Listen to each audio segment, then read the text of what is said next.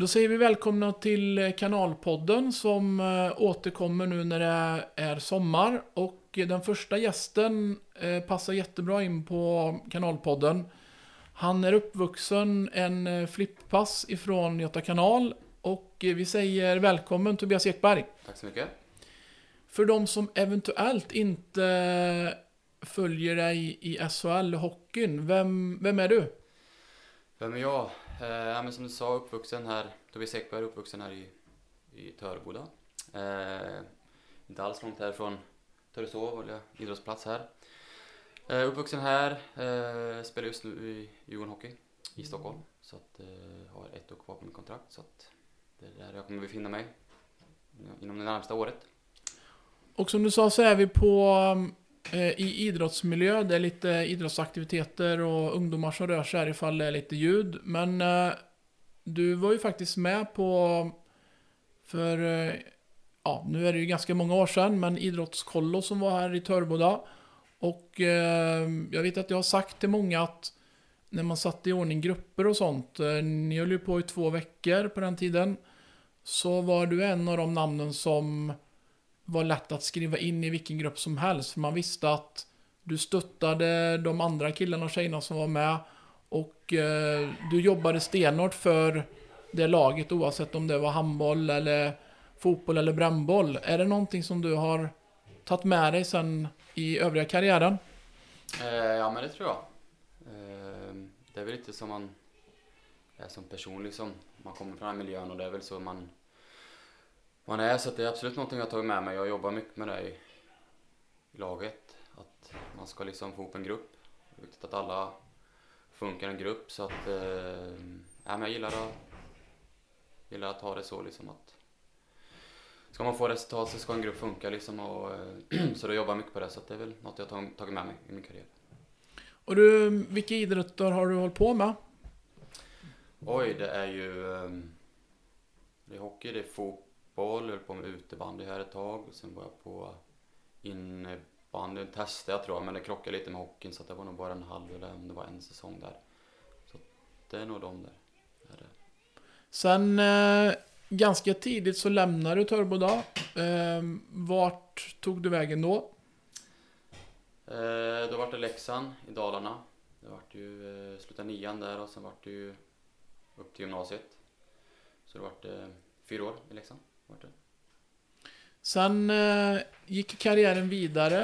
Eh, kan du beskriva lite kort eh, klubbarna och eh, det du har gjort fram tills nu egentligen det senaste året i Djurgården här. Vilka klubbar har, har du varit i? Du har ju haft, eh, om man säger, eh, inte någon kanske räkmacka utan du har, du har jobbat dig till eh, ett eh, riktigt bra och kreativt SHL-kontrakt. Men vilka klubbar har du, har du gästspelat i på resan? Vi ska jag här. började här i TOF och sen eh, när jag var 16 så var det i Leksand. Fyra år på gymnasiet där.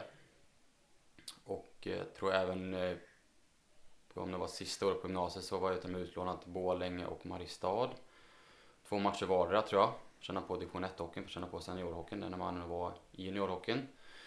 Så det var nyttigt. Eh, jag var i fyra år, mitt sista år i Leksand så fick jag väl ett sommarkontrakt slash tryout med A-laget där. För att se eh, om man kunde ta en plats där men jag tyckte kände att jag kommer inte få någon plats här och eh, då fick jag ett besked av Salo där. Att de inte tänkte satsa på mig och då var det ju upp till Östersund. Jag stod och vägde mellan Östersund och Olofström tror jag om jag minns rätt. Ehm, så det var ju första lilla tuffa besked man fick sin karriär där. Men jag tror det var nyttigt redan då och eh, badet full på Östersund. Så att det varit ett snabbt samtal till morsan och farsan där att de skulle upp och flytta ur min lägenhet. För jag var tvungen att åka upp till Östersund så att de var snälla och flytta upp. Till och med farmor och farfar var med på resan där och flyttade ur lägenheten i Leksand. Eh, de flyttstädade och allting och körde upp alla grejer och så vart det Östersund. Kom upp dit, så vart det två säsonger där. Eh, och så var vi år två i Östersund så var det att Leksand ville ha tillbaka mig mitt under säsongen där. Men det gick inte Östersund med på för vi satt ju lite på allsvenskan där. Och eh, så de släppte mig inte. Men så var det liksom efter säsongen. Skrev jag på för dem. Och då gjorde de sin magiska resa där jag gick upp i SHL. Så jag plötsligt hade jag ett SHL-kontrakt och eh, tyckte väl om att det kanske var ett stort steg så då valde vi att bli utlånad. Så det var Oskarshamn. Det var en säsong där. Och var i valet och kvalet om jag skulle stanna i Oskarshamn men kände att jag ville testa på resan i panten där. De kom in och hörde av sig.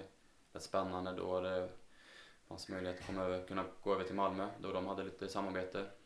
Så att valet föll på panten. En halv säsong i panten och sen så till slut hamnade jag i Malmö var det tre säsonger och nu är jag i Djurgården. Eller, det är en jätteintressant eh, resa, men vilken av, av lagen eller perioden i den här resan känner du att där förstod du att nu, nu kan det bli något riktigt spännande framöver här? Finns det någon sån tidspunkt eller tidslinje?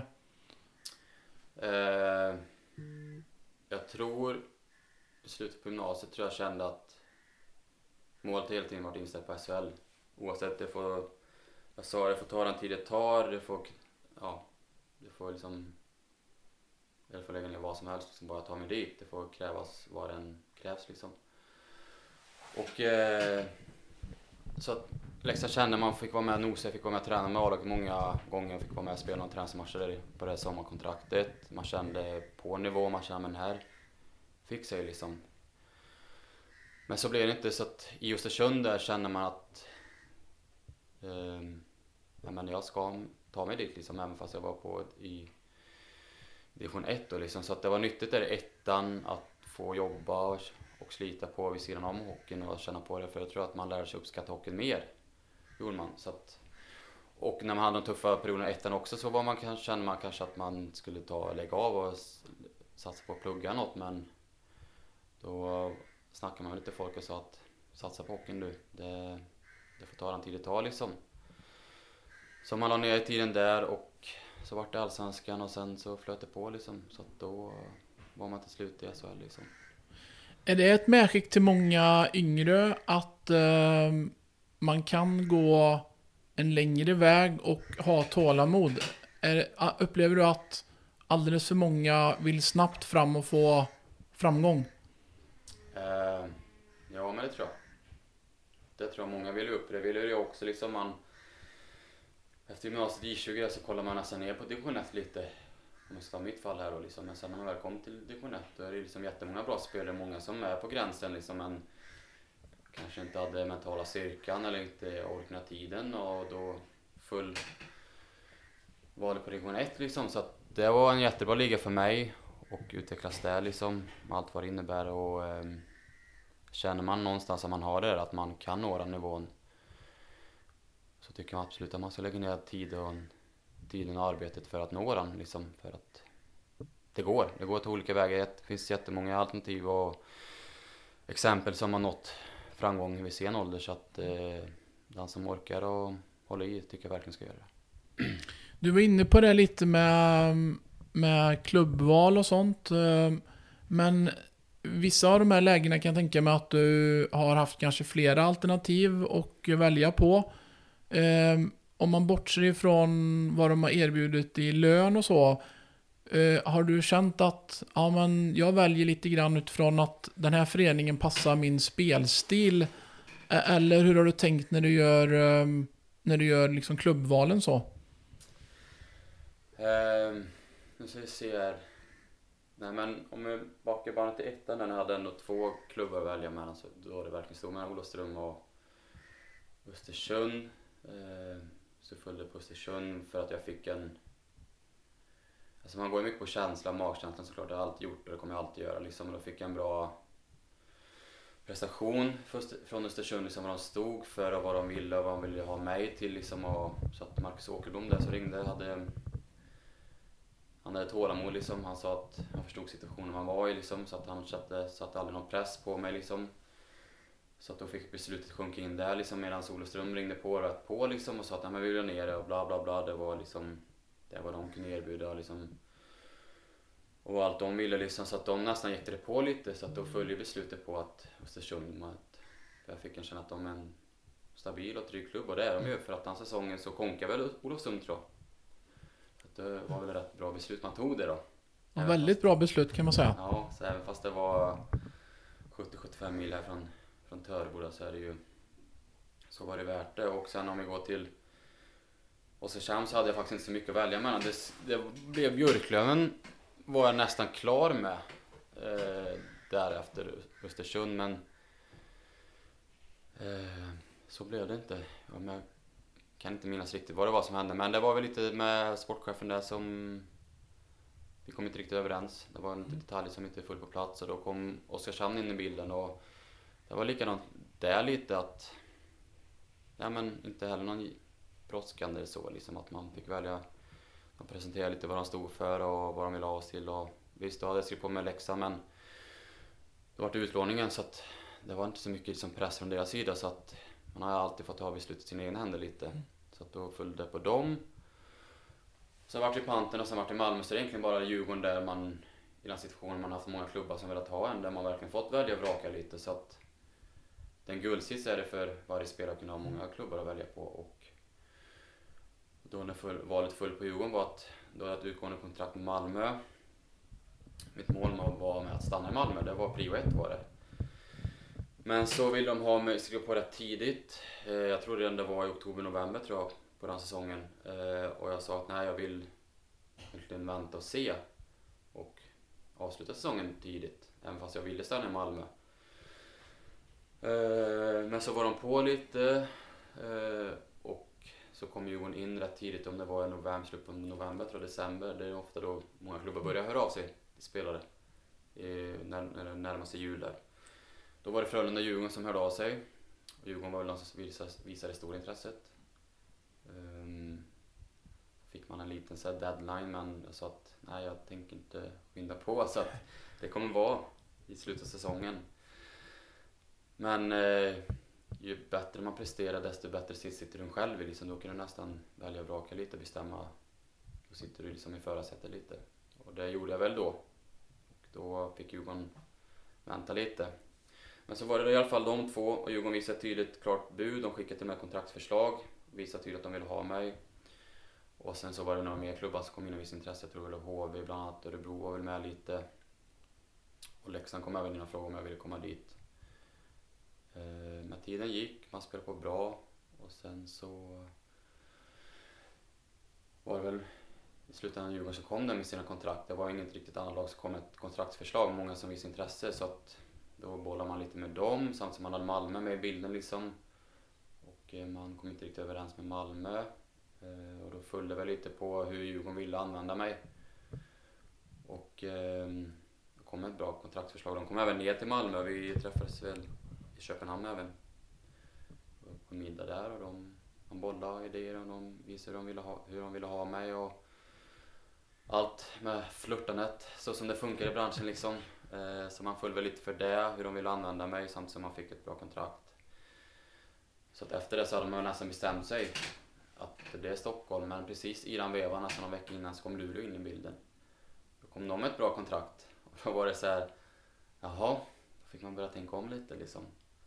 Samtidigt som att det är rätt långt härifrån liksom. Så att man börjar ändå tänka till liksom hur nära är man hem liksom. Familj och så, då har man ändå en träffat en, liksom en sambo också, en tjej liksom. som, då hade man med henne i bilden liksom. Och det var nog rätt nytt där, hon skulle flytta med sig var det så här rätt långt ner från Malmö liksom med Luleå så att då, eh, då följde beslutet på Djurgården. Det var inget illa om Olofström, men eh, vilken skillnad då att nästan halva SHL-serien ehm, har la ut lite krokar. Eh, och det är också spännande eh, på några år har liksom utvecklingen gått spikrak uppåt och det känns ändå som att Djurgården var väldigt angelägna om att du skulle komma dit. Mm. Ja men det var de. Och eh, det blev lite långt utlägg om alla klubbar. Men, ja, men det var de. De hade en tydlig bild hur de, hur de, ville, ha, hur de ville ha mig, vad jag skulle ha för roll och så. Och eh, det är väl det man ja, får lite för liksom. Om en klubb kan presentera lite så här vill vi använda dig och så här har vi tänkt och det är väl kanske det man vill höra ibland liksom och sen handlar det alltid om att man ska prestera. I slutändan är det ju så. Men har klubben en klar och tydlig plan så är det väl liksom det man egentligen vill höra som spelare ibland. Mm. Är det. Ja, det är spännande. Det är inte varje spelare som har halva SHL-lagen efter sig i, i tidigt skede, så det är ju det är jätteintressant. Ja men så är det. Det är alltid kul. Vad, när, vi, när vi går in på resan här så har det ju passerat några tränare såklart. Men så här lite um, skjuta från höften. Vem, vilken tränare där och då tror du har haft den viktigaste betydelsen för dig och din utveckling? Uh, oj, jag tror... Jag tror lite som man, hur man fungerar som människa själv. Tror jag man kanske fastnar lite för de tränarna som kanske är rätt lika liksom och se på människan lite och de som har gjort det som jag fastnade för, Marcus Åkerblom jag hade i Östersund. Han är även nu assisterande förbundskapten Tre Kronor liksom. Han följer för mycket, liksom han var... Bryr sig om väldigt mycket om spelarna liksom. Så att han och jag hade en väldigt bra dialog och hörs även lite dagens läge då och då liksom. Kan man ha ett sms ibland som man bollar lite med honom även. Och... Eh... En snabb fråga där, är det Tre Kronor-frågor och sånt också då? jag försöker flirta in mig lite men det är rätt svårt är det. Men nej men det är allt från... Jag vet jag även hörde även av mig till honom när jag var i förhandlingar med Djurgården lite så. Och bollade lite idéer hur han såg på det och... Och så hans syn var på det så att det kan vara... Det är alltid bra att ha lite folk man känner och man kollar även liksom, ha en bra dialog med brorsan liksom och familjen och andra nära vänner liksom så att... Hur, man ser det, hur de ser på saker och ting och i slutändan är det ju en, en annan som tar det sista beskedet såklart. Men det är alltid kul att ha folk att bolla med lite och om fördelar och nackdelar liksom. Det är mycket som ska passa in liksom. Men eh, han hade jag bollat lite med där och sen en annan tränare som jag är full med som jag vet kanske har fått mycket skit den här säsongen är Peter Andersson. Han var Brynäs liksom som inte kanske fick samma där. Men jag hade honom i min nästan treåriga session i Malmö liksom. Eh, som var väldigt bra på att få laget att prestera liksom, och få ut max av varje spelare hela tiden. Eh, hans, vad ska man säga, hans driv på träningar och även på matcher liksom följa för liksom och vi fick väl en, en rätt bra personlig relation också tycker jag.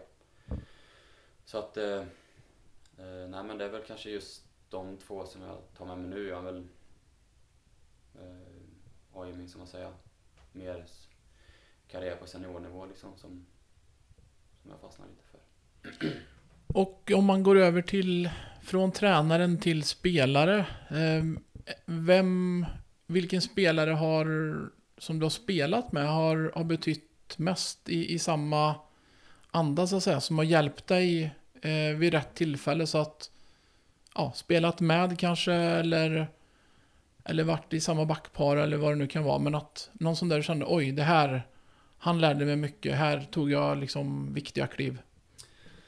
Eh, innan spelet så glömde jag faktiskt nämna en. Martin Flander av tränaren också. Han måste jag faktiskt nämna också. Han var väldigt duktig. Eh, men i alla fall. Och han var i Malmö. Så nu kan vi återgå till spelaren där. Eh, Oj, spelare är alltid intressant. Det är ändå, man är ändå närmare 20, 22, 25 spelare i en lag liksom. Så att det är många som påverkar en och man får tajta och relationer med. Så att jag hade liksom tajta relationer som jag fastnade med två spelare i Östersund som jag fortfarande har kontakt med. Eh, det är intressant för då man är olika, vad ska man säga, olika tidslinjer, i ens liv. Liksom Östersund var man runt 20 liksom, och det är en speciell tid i ens liv. Runt den åldern, Östersund, och då var de närmare 5, 6, 7 år äldre där. Så att de hade varit med om den resan man gjorde då i Östersund. Så att de var med och stötte på det sättet. Marcus Eliasson de heter och lärde väl en att slappna av kanske vid sidan om ishockeyn, att det finns ett liv utanför och eh, då man var rätt insnöad på att man bara skulle prestera liksom på sin resa liksom. Så de hade väl en, eh, en viktig del av ens liv då, Östersund. Och sen var inte fastnade man inte så mycket med någon direkt i Oskarshamn så men så kom jag till Malmö och de spelarna som man kanske fastnade mycket med där, men då var det Fredrik Händemark liksom, som man ändå gick i gymnasiet med. Eh, sen var det Johan Olofsson, Kristoffer Forsberg som vi blev en väldigt tight grupp med. De har man ju hyfsat bra kontakt med nu. Mm. Vissa av dem har man nästan dagligen kontakt med. Eh, vad ska man säga? Eh, alltså blir man en tight grupp, en liten tajt grupp av spelare så kan man pusha sig, pusha varandra. Man eh, får ut mer av varandra och man kan ställa höga krav på varandra. Så där och då tror jag att i Malmö så tror jag att man drev varandra på, på olika sätt. För man blev tajt som polare och tajt som grupp liksom och då hjälper man varandra och driver på varandra så att man kan nå sina mål som individer och även som grupp liksom. Så att det, det är viktigt med tajta relationer tycker jag. Hur mycket pratar du hockey med dem, ja nu Malmöspelarna då, när ni möts i SHL? Hur mycket pratar man innan och efter matcherna när man möts? Eller pratar man mest om annat då? Nej men det är mycket, man ser ju såklart innan säsongen hur spelschemat ser ut. Då ser man ju till exempel, då kollar jag kanske lite extra på när vi möter Malmö. För då blir det ju ofta att man övernattar nere i Malmö och de övernattar när de kommer upp till Stockholm liksom. Så då blir det att man såklart mässar, mässar lite med varandra, ringer till varandra och kollar om man kanske kan ses innan, dagen innan eller om man kan ses eh, efter matchen. Det beror på lite hur man, om man ligger kvar efter matchen eller om man ligger kvar dagen innan där då. Eh, så att då kanske man försöker planera någonting, någonting då. Kanske någon middag, käka någonting innan matchen eller, eller dagen innan matchen eller om det blir efter. Och eh, sen när man väl är ute på planen så blir det att man kan, försöker vara på varandra lite och munhuggas lite och slå på varandra lite och ja, påverka varandra lite. Det är kul, man känner varandra så att det, det är kul. Ja, polare i andra lag liksom. Är det. Apropå mm, relationer med andra spelare och andra lag och så här. Hur har det varit under pandemin? Eh, hur, hur, hur har liksom uppladdningar och sånt sett ut för, för er? Ni flyger ibland och åker buss ibland, men mm. hur kan du beskriva lite kort bara vad, hur ser en, en matchdag ut? Uh, men det var ju såklart en, en speciell säsong och en speciell uh, år för många, för hela samhället liksom. Och uh, för oss inom hockeyn så var det det var inte så mycket mer annorlunda. Det var att vi hade, när vi flög så var det såklart munskydd som alla andra.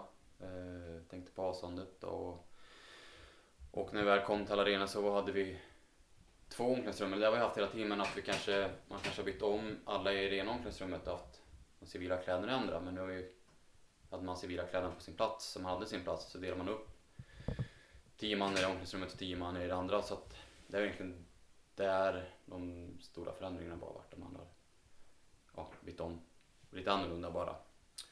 Och um, uppladdningen.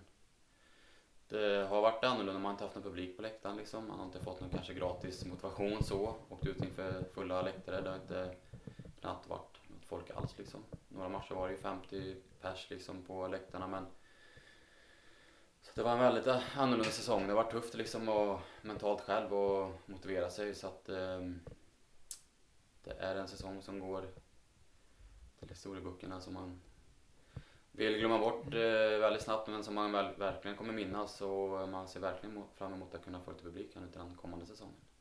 Hur, precis som du var inne på, hur, hur eh, motiverar man sig när du vet att eh, ett fullsatt ehm, Hovet kan vara ett jättetryck och sen så vet ni att ni kommer att komma ut till några matchfunktionärer och ehm, ja, förvisso kanske lite trevlig musik, men hur, ehm, hur får man igång matchmodet i ett sånt läge?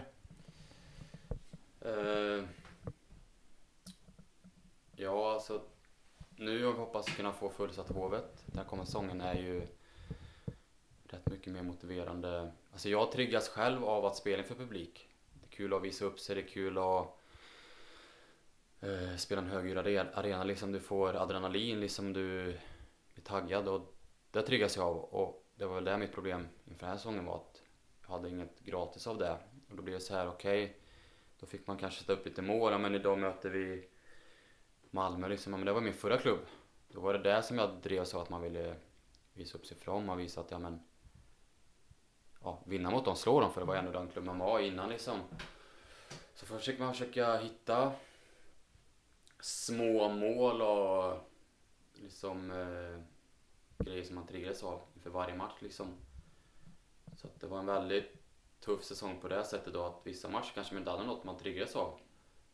Då, ja, hur gjorde man då? Då var det liksom att, då var det att göra allting för att laget skulle vinna liksom. Så att, eh, ja det var jättespeciellt liksom. Så att därav hoppas jag att det blir ett fullsatt Hovet liksom. Och det var en anledning varför man kanske gick till Djurgården också, för att uppleva den publiken. Um, så jag hoppas att få kunna få uppleva det. Apropå mål. Um de som satt vid hemma och kollade på TVn fick ju se att du gjorde ett jättesnyggt mål. Ja. Kan, kan du beskriva hur, hur det gick till? Jag antar du syftar på sargmålet? Eller Ja, det stämmer. Eh, hur gick det till?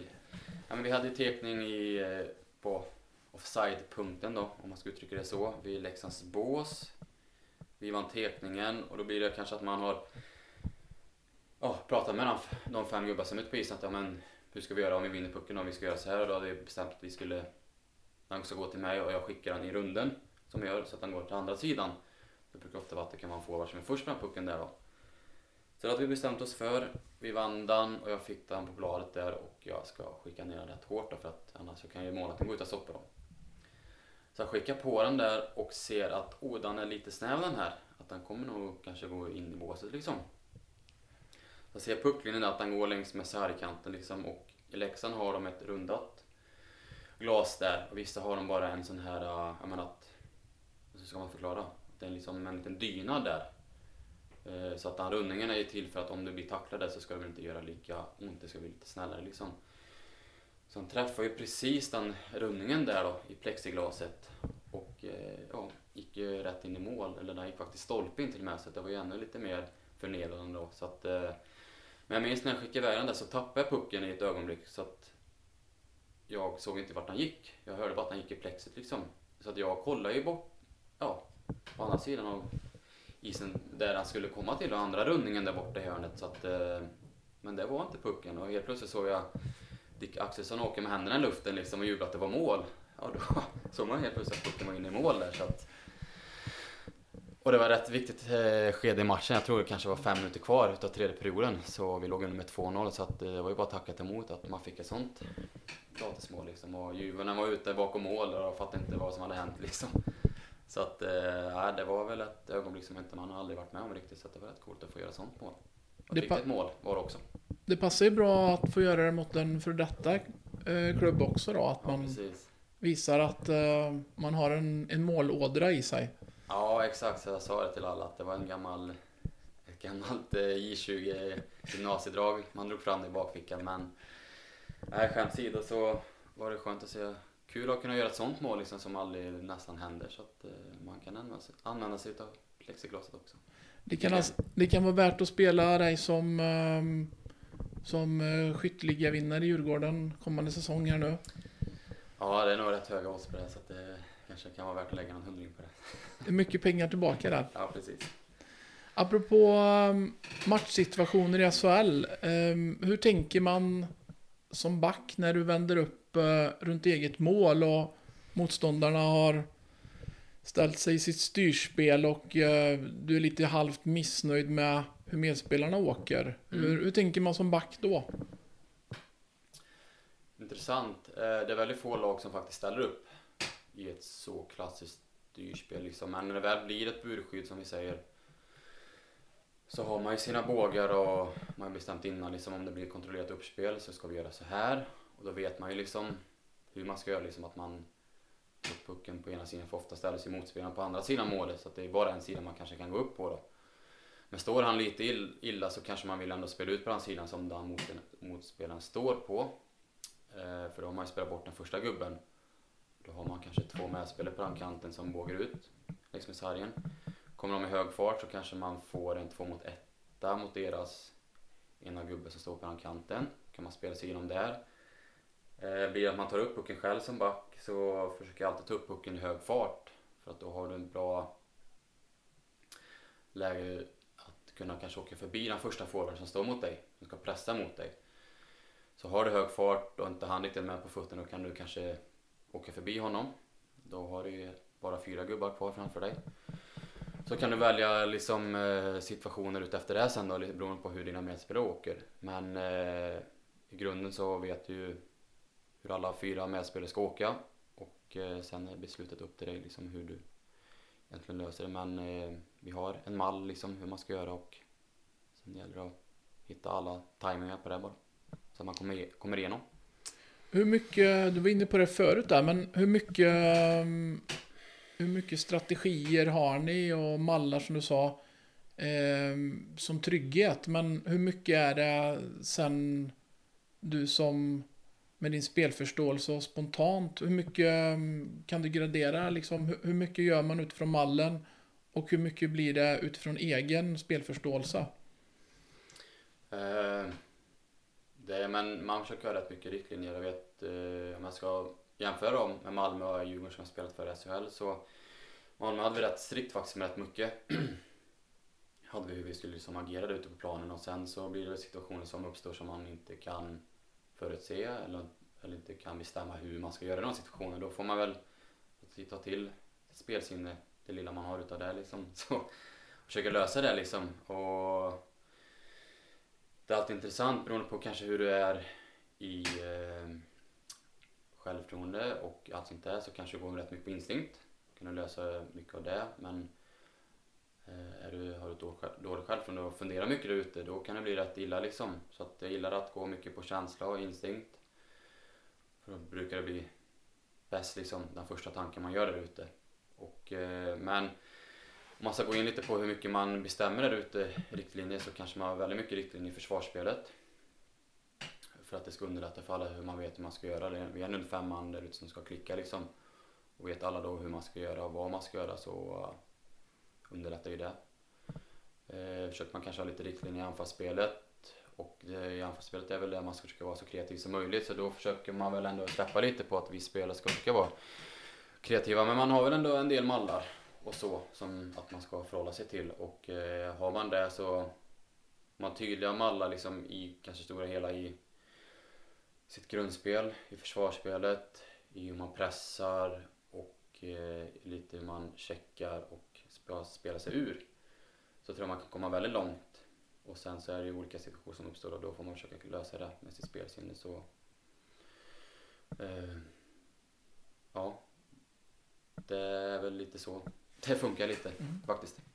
Men man tänker eh, att ni är fruktansvärt skickliga, inte bara att försvara, utan när man ser, eh, när ni kommer in i offensiv zon och kanske ibland på par, med powerplay och sånt, att eh, står i stort sett på, på offensiv blå och liksom flippa pucken med både backhand och liksom på över en motståndare som checkar med klubban.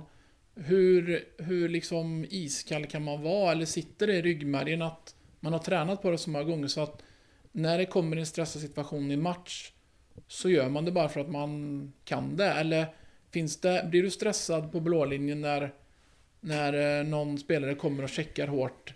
Vill man instinktivt bara slå ner pucken och bli av med den? Eller känner du att vi kör en flipp här nu för att det kan jag? Eh, det är rätt intressant det där du är inne på för tränar du på någonting tillräckligt många gånger så blir du ju van vid den situationen och eh, då blir du mindre stressad och det går ändå rätt fort där ute på isen och allt handlar om att du ska veta vad du ska göra innan liksom och så att du slipper vara stressad där ute.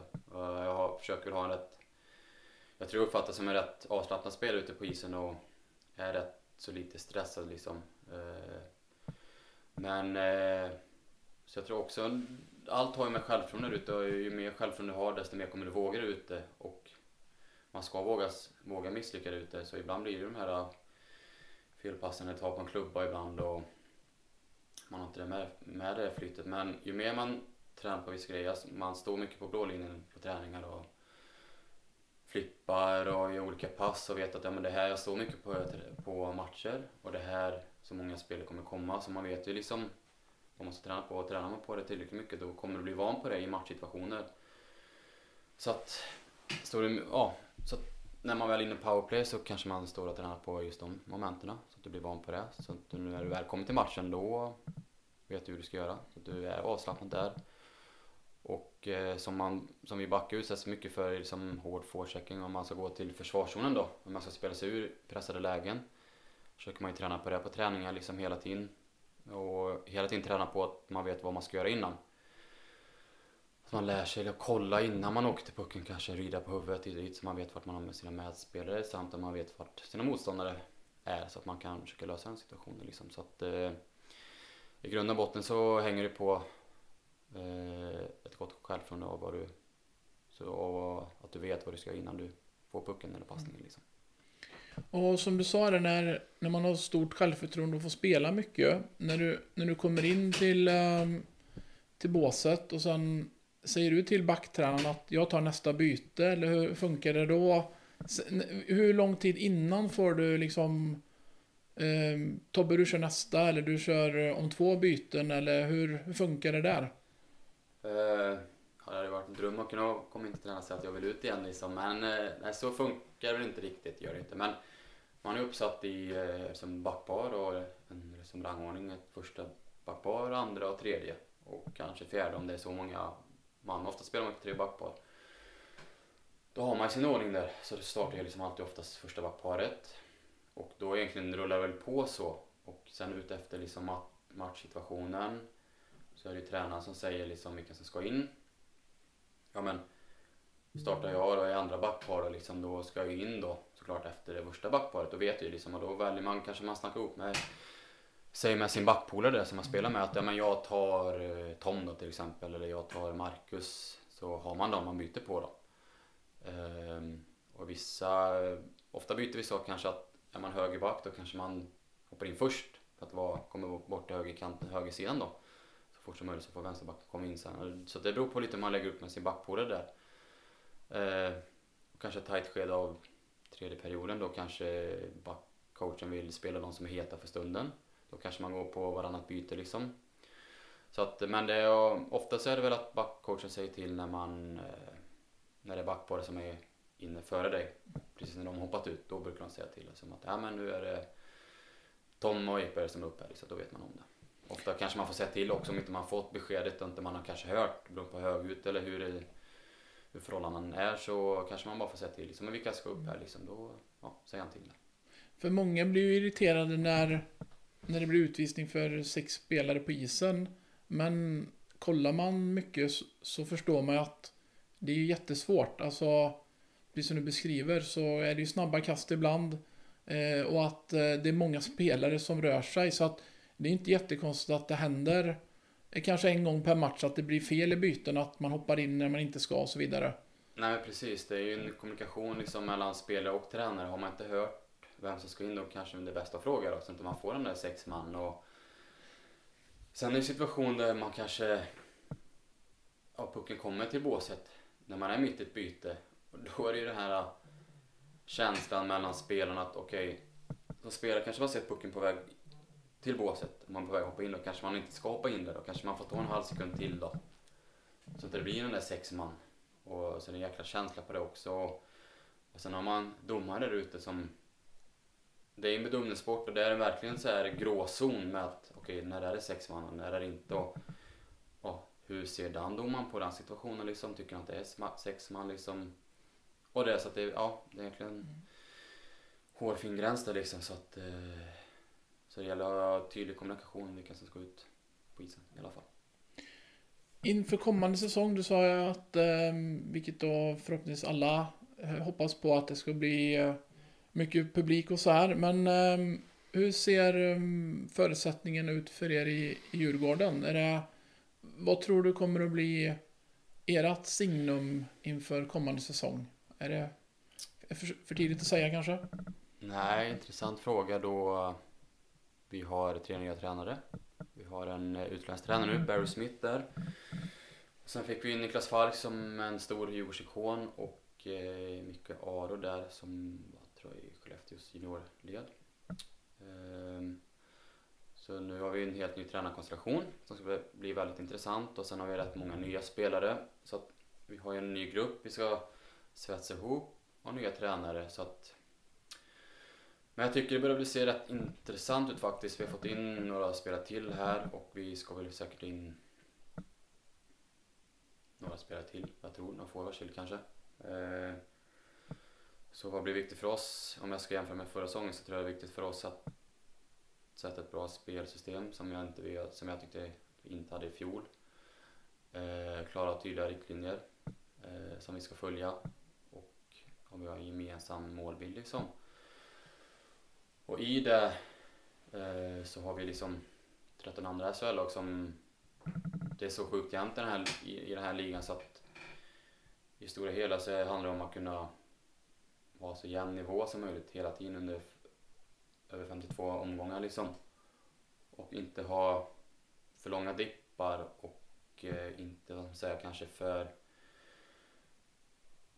för tidig eller för sen dipp liksom så att man träffar in det också. För det har man alltid under säsongen, liksom lite små dippar. Och, eh, men eh, svar på din fråga så tycker jag nog att det är viktigt att hitta eh, vad ska man säga, vår identitet liksom, och inse vad är vi bra på tidigt. Men det är det här vi är bra på, liksom, att följa det rätt strikt liksom, och veta sina brister och styrkor liksom, och kunna bygga på det. Liksom. Och eh, försöka vara så jämn som möjligt. Jobbar ni mycket på det under säsongen? Att följa eh, årsplanen eller veckoplanen eller månadsstrategin eller spelvisionen eller vad man nu vill kalla det för? Eller, eller ligger det nästan bara på tränarna och sportchef att följa upp? Eller hur mycket, hur mycket är ni delaktiga i det i den, i den dagliga verksamheten? Uh, men alltså, visst, man vet ju vad, vad vårt mål är liksom, som grupp och så och som ja, hela föreningen liksom. Men i fjol tror jag vi hade, beror på lite hur det går, så jag gillar hur man kanske sätter så här mellan fem eller åtta till tio matchers eh, period och kanske sätta upp lite mål på de tio matcherna och sen får man ta en utvärdering ut efter det och se, men vi hade ofta kanske inför säsong sätter man upp, vi vill ha 100, mm, vad ska jag sätta, 110 procent sammanlagt i boxplay och powerplay liksom. Att, eh, ja vad blir det då? ja men 85 procent i boxplay liksom så blir det ju, lyssna på matte, då blir det ju 15, det blir väl 25 i powerplay va? Kan det stämma? Det kan nog stämma ja. Det stämmer. Så försöker man följa det lite. Hur ligger vi i powerplay, hur ligger vi i boxplay? Kolla procenten, hur ligger med det, så följer man upp det. Och sen sätter man upp de här tio matcherna då och spelar dem. Ja, men vi vill ha så här många vinster utav de här. Ofta vill, klart vill man vinna de tio matcherna men om man inte är en sån bra form ska, kommer man nog förmodligen inte göra det. Säg att vi vinner, eh, ja men vi sätter mål på att vi ska vinna sju av de här tio matcherna. Och så ser man lite hur vi har spelat på de sju matcherna, hur, eh, hur om vi har vunnit dem, säg att vi sätter målet och vi vinner de sju matcherna av tio, så sätt, kollar vi på hur har vi vunnit de här matcherna? Vad har vi gjort bra? Vad har vi gjort dåligt? Och så tar vi med oss det in i den nya tiomatchersfasen där och liksom och plockar med det. Så att det är kanske lite så man sätter upp då för att kunna nå sitt mål sen då. Bygga vidare. Eh, ett medskick här till Barry Smith och, och tränargänget. Ehm, du sa ju själv att det kanske inte var mm, så jättespelbart som skytte, skytteligavinnare. Men ehm, hur spelbart är det att ehm, att du kommer att vara med i någon konstellation runt att ha ett C eller ett A på bröstet? Finns det med i tankarna? Eh, nej, det finns inte med i tankarna. Jag tror väl det är, det är nog redan satt då. Eh, vi har Jakob Josefsson som kapten. Sen kommer förmodligen Strandberg ha, Sebastian Strandberg ha ett A på sitt bröst och säkert Tom Nilsson ha ett A på sitt bröst. Så att det är väl den kärnan som varit en tidig Djurgården faktiskt. Och eh, det är en intressant fråga du eh, ställde för Förra veckan så var jag på Bosön, vårt avslutande läger som vi har i Djurgården och då under de lägren brukar vi ha lite så här mentala möten liksom. Sätter oss ner och pratar i grupp och går igenom massor med grejer och går igenom hur man är som person och, och så vidare och då satt vi stora i en ring och sen hade vi en, en inre ring så fick man sätta sig där man ansåg vart man är i grupp och så. Och då var det ju en inre kärna som satte sig den då. Och sen var det många som satte sig precis utanför den då. Så att vi är, då har man kanske en kärna och sen har vi många som är utanför. Och jag tror i den yttre ringen precis utanför kärnan så är det många som är ledare också. Och informella ledare och det är rätt viktigt att sådana, det är viktigt att lag har sådana ledare också för att det ska inte bara vara en kärna som driver ett lag. Så vi är väldigt många ledare som kan driva ett lag också. Och, eh, och där är väl jag, är väl så att eh, jag behöver inte direkt ha en bokstav för att jag ska kunna ta plats i ett lag liksom, så, och driva lag. Liksom. Kan ändå säga att du är en liten bubblare här då med för framtiden? Ja, men det tror jag faktiskt. Jag tror det hade jag kanske varit kvar i Malmö där, då var innan inne på mitt tredje år, då kanske man, men hade varit kvar där då, fyra, fem år, då hade nog liksom kanske haft en bokstav på bröstet liksom. Tror jag. Ja, vi får se. Det kan ju komma snabbare än, än vi Mm. vet just nu. Men är lite så här slutfasen på, på frågeställningarna här. Finns det någonting som, som du som spelare har eh, uppmärksammat som du tycker skulle, skulle eller borde eller ändras i SHL? Finns det något sånt där som, som du skulle kunna skicka med att ja, men det här borde ändras? Oh, eh, bred fråga. Eh, det har ju ändrats rätt mycket inför den här säsongen faktiskt. Vi kommer ju få fightas, tror jag, inför den här säsongen. Eh, om det är två som är med på det så tror jag bara att båda kommer få en femma nu tror jag.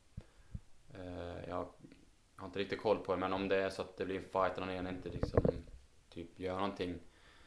Så, ja, så var det någonting med hur straffarna eh, sattes då. Men jag har inte riktigt koll på det. är många regler som ändras i alla fall. Men om det är någonting som jag skulle, jag tror jag tror jag var inne på det under, under säsongen. Det hade varit coolt att göra någonting annorlunda med de här avstängningarna tycker jag. Det var rätt, rätt coolt att typ försöka sätta upp någonting med att om det är en spelare som blir avstängd. Vi säger att vi möter, ja men vi att vi möter Malmö då, vi Djurgården här. Och sen så blir en spelare avstängd mot oss mot oss i den matchen så hade det varit coolt att typ sätta upp att så att den matchen, eller den spelaren får tre matcher så ska han, den spelaren vara avstängd mot oss Djurgården i de matcherna. Mm. Säg att vi möter Malmö i första omgången och så, så blir han avstängd tre matcher. Ja, men man möter varandra fyra matcher under säsong. Då är han avstängd mot oss de resterande matcherna liksom. Så det har varit rätt coolt att kanske typ testa det någon gång liksom. Och blir det inte... Ja men säg att vi är inne i omgång... Ja vi möter varandra den fjärde och sista matchen mot varandra, Malmö-Djurgården här nu då, och han får tre matcher, men då, ja, då blir det ju tre andra matcher såklart då, mot tre andra motståndare. Men det har varit coolt att kanske ja, testat något sånt då. Det är en spännande tanke. Mm. Och för, då, för det är ändå den spelaren som gör någonting mot just Djurgården då, Mm. i detta fallet. Vi tar det som exempel.